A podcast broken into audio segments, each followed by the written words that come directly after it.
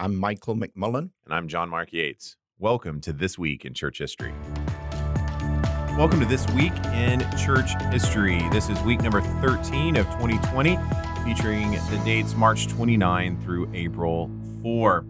Uh, what I've had the opportunity for us to discuss today is a fascinating conversation about the development of the canon, the New Testament, especially as we understand it. What prompts this uh, is a key event happening this week in the fourth century as the church father Athanasius writes his festal letter number 39 in celebration of Easter during this week in 367.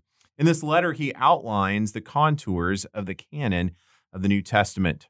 So, to talk more about this, I've asked Michael Kruger, president of RTS Charlotte and professor of New Testament and early Christianity at RTS, to join with us to talk about the development of the canon. So, welcome to This Week in Church History, Dr. Kruger. Well, thank you very much. It's great to be on the program.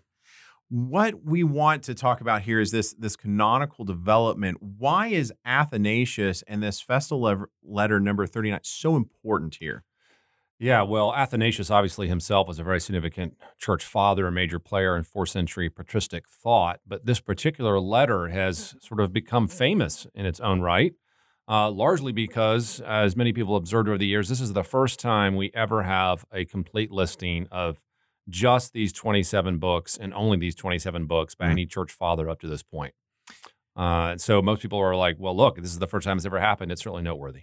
Well, and in fact, I've I've heard people speak against the New Testament, saying, hey, it's the fourth century before we get a full list. Yeah.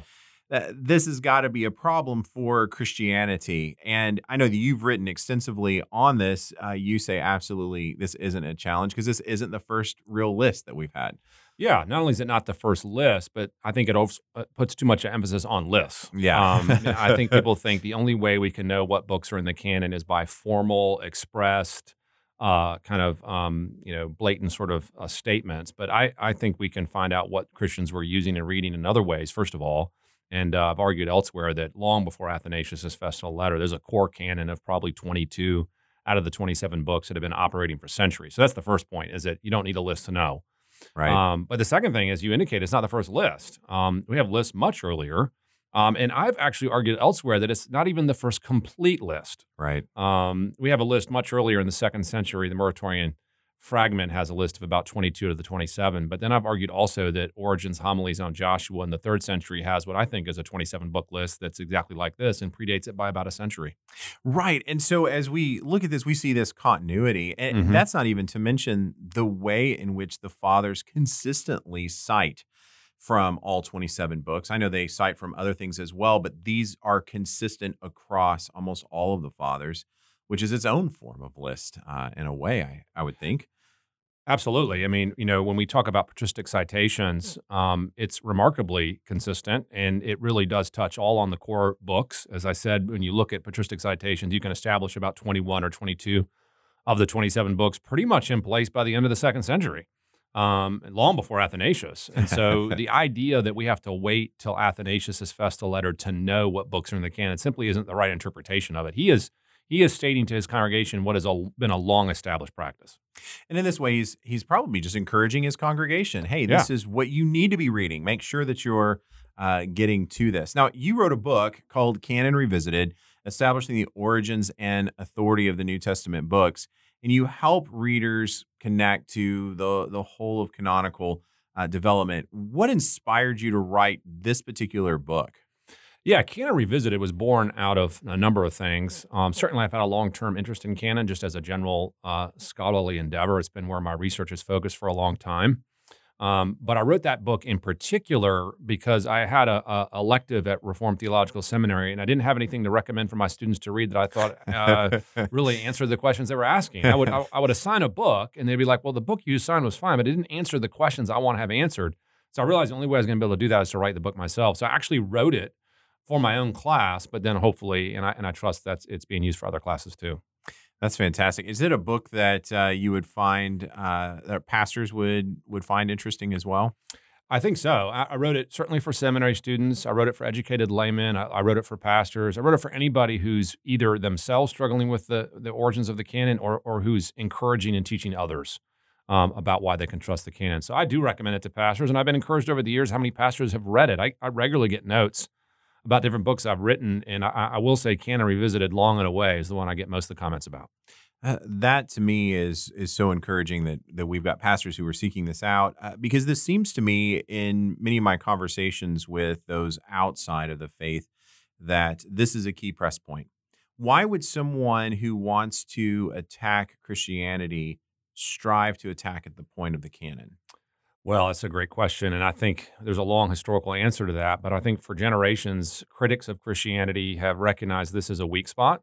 Um, whether it is a weak spot or not, it's another question, but at least they've thought it to be such. And mm-hmm. in fact, some some critics have even called this the Achilles heel mm. of Christianity, that, that, that Christians have no answer for how we know which books are in and which books are out. And so therefore, critics say, you know, you Christians can believe it's these 27 books, but it's a blind leap of faith. You're believing with no grounds for believing, with no way to know. So yeah, you you say these are the right ones, but it's just arbitrary and there's no real foundation for it. And so you can see why that would undercut our belief in the authority of the Bible. The, the authority of the Bible is undercut not just if there's mistakes in it or something like that. It's also undercut if we don't have the right books in it. Right. I mean, if we if we don't have the right books in the New Testament, we can't really talk about what the New Testament teaches. We can't really talk about the New Testament theology. We don't actually have a coherent New Testament.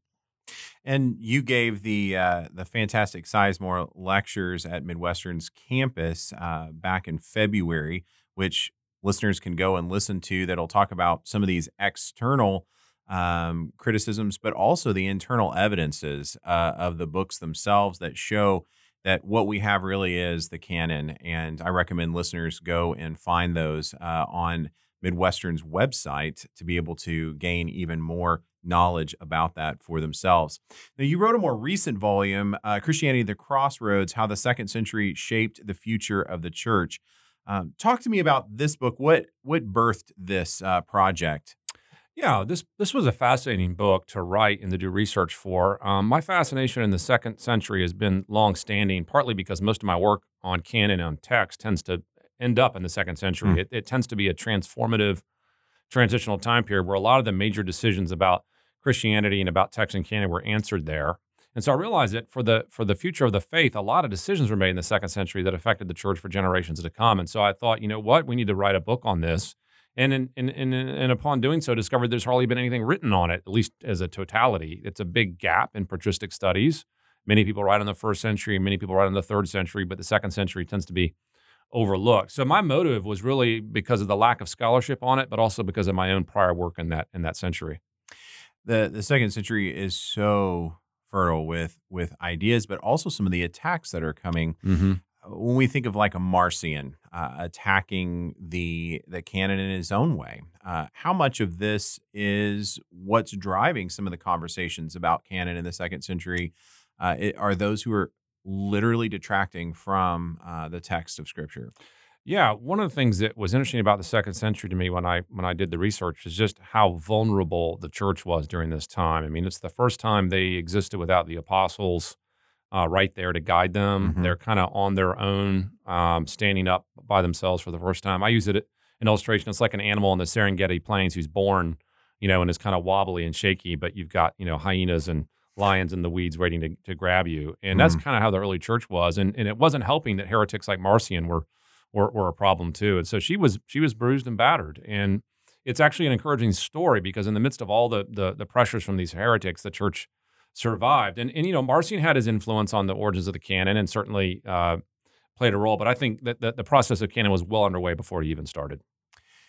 That's a great point. Uh, I, I, think actually some of his uh, more pointed attacks relating to the the canon, as I tell my students in Church History One, uh, really don't make sense if there isn't a clearer understanding of canon to begin with. Uh, his attacks just don't make as much sense. No, that's exactly right. I mean, the scholarly consensus up till uh, up before now has been that the church reacted to Marcion and I think the reverse is true. I think Mar- Marcion reacted to the church. In other words, I think Marcion reacted to an existing canon that he wanted to trim and edit and truncate rather than the other way around. And I, and I think, you know, Marcion was what what most heretics do. They take something that's already there and true and try to twist it and make it something else. And so, you know, Marcion is is, is the classic heretic, um, and, and goes down as one of the one of the classic heretics in the history of the church. But you know, the church stood strong. They they they they didn't believe in Marcion's truncated New Testament, and they didn't kick out the Old Testament, which is another thing Marcion tried to do. That's and it's we praise the Lord for that Mhm. and uh, for His goodness in preserving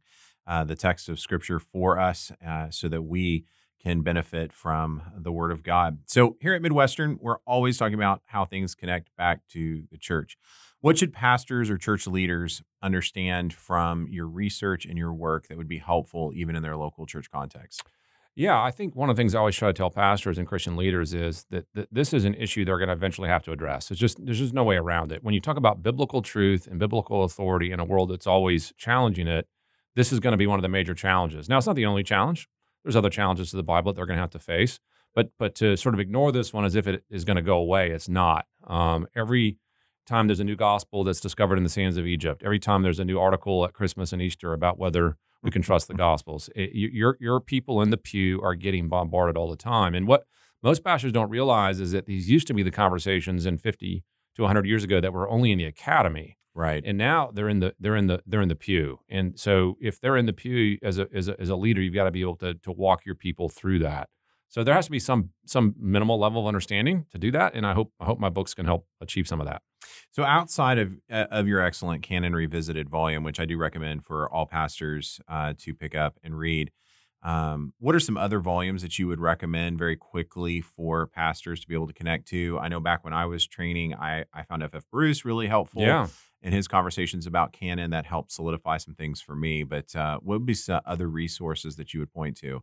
well there's a lot of great books out there um, another book that i've written is called the question of canon which looks at the issues from another uh, angle which may be useful to pastors i'd also recommend the, the works of, of charles hill or chuck hill who's an RTS Orlando professor, and he's written a, a wonderful book called Who Chose the Gospels, which Mm. I think is a fantastic introductory level book that any pastor could benefit from. Another RTS professor, Greg Lanier, has, wrote it, has written a lay level book on the origins of the Bible. Uh, the exact title escapes me, but effectively, it's basically how our Bible was put together by Greg Lanier. And it's a very basic, lay level, introductory type book that I think anybody in the pew could read and would be a great resource for pastors. Dr. Kruger, thank you so much for joining with us uh, to talk about this essential issue. We're thankful for Athanasius for his pastoral leadership with his own congregation. I pray that this becomes something that's an encouragement to uh, pastors and church leaders to encourage their people about the formation uh, of the Word of God. As always, with all of our episodes, there are uh, information links below to some of the books of Dr. Kruger, as well as some of the others that we've referenced here uh, in our podcast for you to be able to go and find, as well as the links to the Sizemore lectures. You can always find uh, these resources at uh, the Sword and Trowel bookstore here on the campus of beautiful Midwestern Baptist Theological Seminary. We'd love to have you visit us, but if you can't uh, come, those are also available online. So thanks for joining us this week, and we will see you next week.